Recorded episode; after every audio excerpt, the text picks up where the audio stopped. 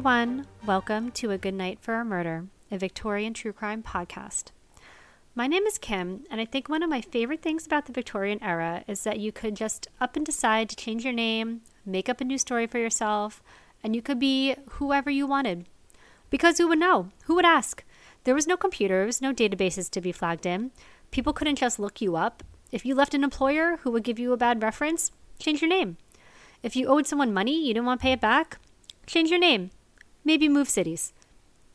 If you wanted to say you were an heiress to some secret fortune, go ahead and say it.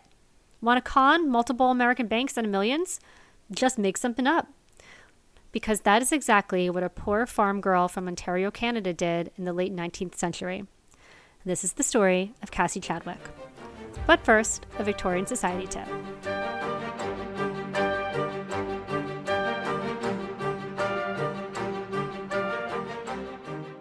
In 1880, the Girl's Own paper published an article titled Earning One's Living Fruitful Fields for Honest Labor, where the author endeavored to provide a, quote, rapid survey of some of the various occupations by which you could earn a livelihood. Let's hear her advice. Sculpture in wood. You may get work in the trade from upholsterers or private orders to sculpture panels, brackets, backs of pianos, backs of books, and portfolios, cabinets, and picture frames engraving on wood. Title pages, headings for new chapters, decorative tailpieces, armorial bearings, mottos, and names for pasting inside the covers of books, portraits from photographs, facsimiles of sketches, and copies of paintings. All of these subjects provide work of a lucrative character for those who have learned this beautiful art.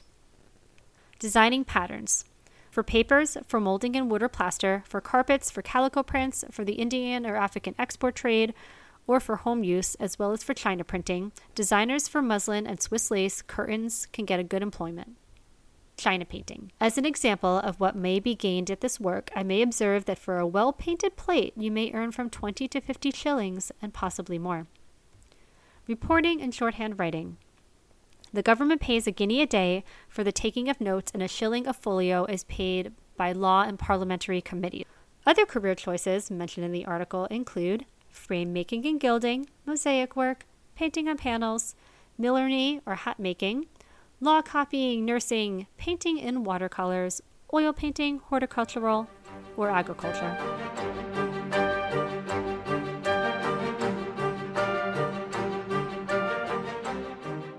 Cassie Chadwick did not begin to go by the name Cassie Chadwick until nearly 30 years into her career as a con woman. We need to start back in 1857 when she was born in Appin, Ontario, Canada, as Elizabeth Bigley. Her parents were Daniel and Marianne Bigley, and she was the fifth child born in a family of six girls and two boys. She was a quiet child, having lost her hearing in one ear and developing a speech impediment as a result. She spoke very little, choosing her words with care. Her classmates described her as peculiar and a daydreamer that would often tell fibs. Now, we don't know what young Elizabeth's endgame was, but at the age of 13, she decides she needs some money. Now, the year is 1870, and women won't have the right to take out loans or even open a bank account for nearly another hundred years. That's right, friends, sorry to blindside you with that one, but did you know that women in the US and Canada couldn't even open a bank account without a male cosigner until the 1960s? So, anyway, young Elizabeth, or Betsy, as she was called, forges a letter notifying herself that an uncle in London, England, has died and left her a small inheritance. I'm not even sure where she learned what such a letter would look like, but it looked authentic enough to fool a local bank, and they issued checks for her, allowing her to spend the inheritance money in advance. For a few months, she carries on writing bad checks to local businesses, but she's eventually found out, and because she's so young, they tell her, don't do it again, and release it to her parents. Three years later, when she's 16, she runs away from home and tries to convince a wealthy farmer to loan her $250. He finds her suspicious, calls the police, and she's apprehended. At the age of 21, she steals a pocket watch and tries to put it up as collateral for a loan. Again, the police are involved, and her father settles with the victim. Undeterred, the same year, Betsy tries to present herself as Elizabeth Cunard in Toronto. The Cunards were a wealthy Canadian family who owned one of the first transatlantic shipping lines. She literally had no connection to the family, but who's going to ask, right? She uses a forged letter of introduction and bogus check to set up accounts where she acquires $10,000 worth of goods on credit before her scheme falls apart and she flees to Toronto. So, this is the documented history we have of Betsy's scams over the past eight years or so of her life. But I'm sure there were more because your girl is learning. She has been taking notes and she comes up with a plan. At the age of 22, she gets some expensive letterhead printed with the name and address of a fictitious attorney in Ontario. She drafts up a little letter to herself that some wealthy philanthropist has died and left her $15,000. That's about $430,000 in today money, which is like way more pocket money than I have. But if you walked into somewhere and said, I'm an heiress to $430,000 today, nobody would really care that much. But I found some cost of living information that said a four room, 1,200 square foot house in 1880 will cost like $700. So she's set up to inherit enough money to buy more than 20 houses. Listen, I'm not in finance. I'm not a historian. I'm just a podcaster trying to give a little context to why people care about Betsy's $15,000. Anyway, she forges a letter saying she's expecting an inheritance of $15,000. And to back it up, she has calling cards printed that read Miss Bigley, heiress to 15,000. So, if you're a fan of period dramas, you've seen how these calling cards are used. They're like personal business cards where when you go to visit someone, you give the servant your card to bring to the master or mistress of the house to announce your presence. Betsy would use them when she went shopping. She would choose an expensive item and write a check for the amount that exceeded the cost of the item, and the business would give her cash back for the difference. If anyone questioned her, she would flash on one of her calling cards and they'd apologize and send her on her way. This just strikes me as so very Victorian. Like, well, if you can get it printed on a card, it must be true. And even if they didn't entirely believe it, the manners and reputations were so, so important. Better just move things along and get rid of her, lest you cause a scene. Although she wasn't actually able to keep this up for very long, she was eventually arrested, and it sounds like she was found not guilty by reason of insanity. Either their legal version of insanity was very different than ours today, or she had a very good defense attorney. After this, she makes her way to Cleveland, Ohio to live with her sister for a while. I'm not sure if she goes there of her own accord or if her family is like, Betsy, enough is enough. Please leave the country. But she winds up with her newly married sister and brother in law. Now, Betsy is a lot of things, but she's not a freeloader. So she comes up with a plan to support herself by starting a business of her own. She assumes a new name Madame Lydia de Vere starts saying that she's recently been widowed. She starts renting the lower floor of a house and sets up a shop as a clairvoyant. She funds this by taking out a loan using her sister and brother in law's furniture as collateral.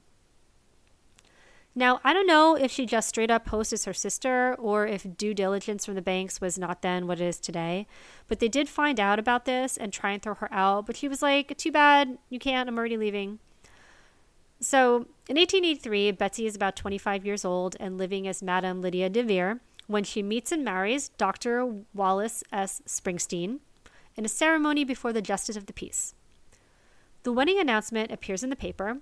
She moves in with Dr. Springsteen, and within a matter of days, all these various merchants and tradespeople who Betsy has apparently swindled at some point or another start turning up at the new couple's doorstep looking to be paid. Poor Dr. Springsteen, now accountable for his wife's actions, pays off her debts and divorces her. Their marriage lasted 12 days. So, Betsy does not want that history following her around, so she changes her name again, this time to Madame Marie La Rosa, and travels around offering her services as a clairvoyant, living in various boarding houses, running little side scams and hustles to get by, at one point, she was in Erie, Pennsylvania, and claimed to be the niece of a famous Civil War general, but said she was very sick and just trying to get back home to Cleveland. So they took up a collection to send her home, but it wasn't charity. They were expecting to be repaid by whoever was waiting to receive her in Cleveland. But when they wrote inquiring about how they were to be paid back, she just wrote back and was like, Oh, she died. Sorry. And never pays anybody anything. She finds a new husband, John R. Scott, and she lives with him on his farm for four years until she gets tired of farm life and reportedly went into town and confessed to adultery, then instructed an attorney to file for divorce from Farmer John and disappears. I'm sure poor John was scandalized, but what does that matter to her? She just moves along, makes up a new name. I'm not quite sure where exactly she goes from there. She may have stayed in the US or went back to Canada, but in 1886, she gives birth to a son that she names Emil Hoover. And I can't tell if it's because she married a man named Hoover or if she just made up the last name Hoover for herself.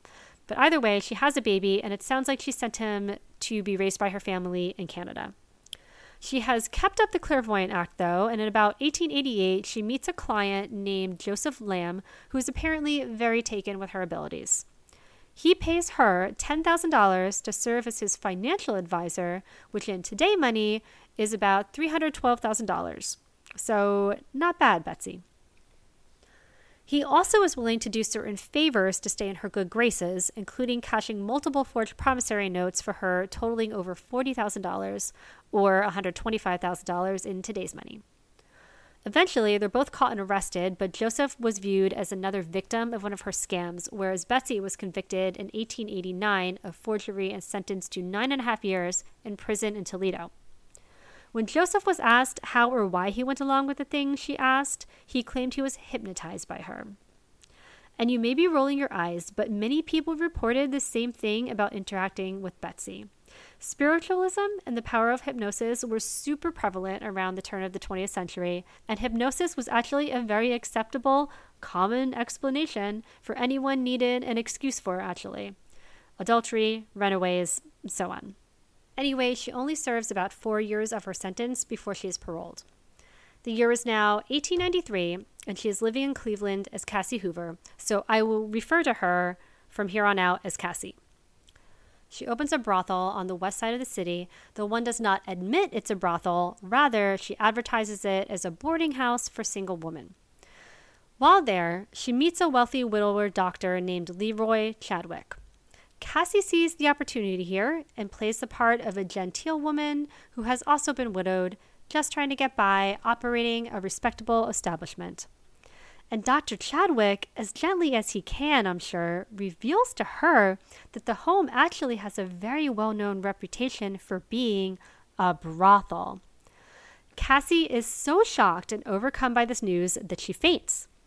The good doctor revives her, and when she comes to, she frantically begs him to take her out of there immediately before anyone has a chance to think she would be involved in such nefarious activity. And Dr. Chadwick, her knight in shining armor, he falls for it. He moves her out of there, and in 1897, they are married, and he moves her into his home on Euclid Avenue, also known as Cleveland's Millionaires Row. The wealth exhibited by the residents of Cleveland's Millionaires Row at the time far exceeded that of Fifth Avenue in New York. All tycoons of the oil, steel, coal, railway, and automobile industries, bankers, engineers, the likes of John D. Rockefeller, U.S. Senator Marcus Hanna, John Hay. Listen, it was a bunch of really, really, really rich white men, all with very impressive mustaches. Just having a Euclid Avenue address, though, does not make you one of them, right? Elite society was difficult to infiltrate, and Cassie was viewed as an outsider who tried in vain to buy her friendships. After all, Dr. Chadwick had just turned up with her as his wife one day. No one knew her family or background, and there were whispers that he had found her in a brothel. Either way, she was there now, and she tried hard to impress her new neighbors. She would throw lavish parties, though she was often not invited to others' parties, and she would go on spending sprees that surpassed that of most of her neighbors. On a whim, she would replace all the drapes in the house, hang all new art. She owned a $9,000 pipe organ, a jewelry chest containing eight trays of diamonds and pearls, inventoried at $98,000, a rope of pearls totaling $40 alone. I'm not even translating these into day money for you anymore. Custom made hats and clothing from New York, sculptures imported from the Far East, furniture from Europe. Is it enough now, Cassie? Is that enough for you? Well, maybe you and me it would be, but our girl Cassie is girl bossing her way to the moon and beyond. She comes up with an idea to both explain away her mysterious background while continuing to rake in loads and loads of money independently from her husband. She is going to pose as the illegitimate daughter and heiress of Andrew Carnegie. At the time, Mr. Carnegie is living on Fifth Avenue in New York City, busy making his fortune in the steel industry. Now, the details of how and why she's in New York are kind of hazy, but we can be sure that she orchestrated it in a way that she would run into a colleague of her husband's there in New York City. His name is James Dillon. She asks if he'll be so kind as to accompany her to her father's house on a quick errand, and being the gentleman that he is, he obliges. When they roll up to Andrew Carnegie's house, however, Mr. Dillon is too shocked to speak. She asks him just please wait in the carriage for her. She won't be gone long. She walks right up the front steps, rings the bell. A butler opens the door, and she steps right inside, as if she's expected there. Inside, Cassie asks to speak to the housekeeper. The butler fetches her, and Cassie tells her she's considering hiring a new maid who has worked for the Carnegie family, and would they be able to furnish a reference for her?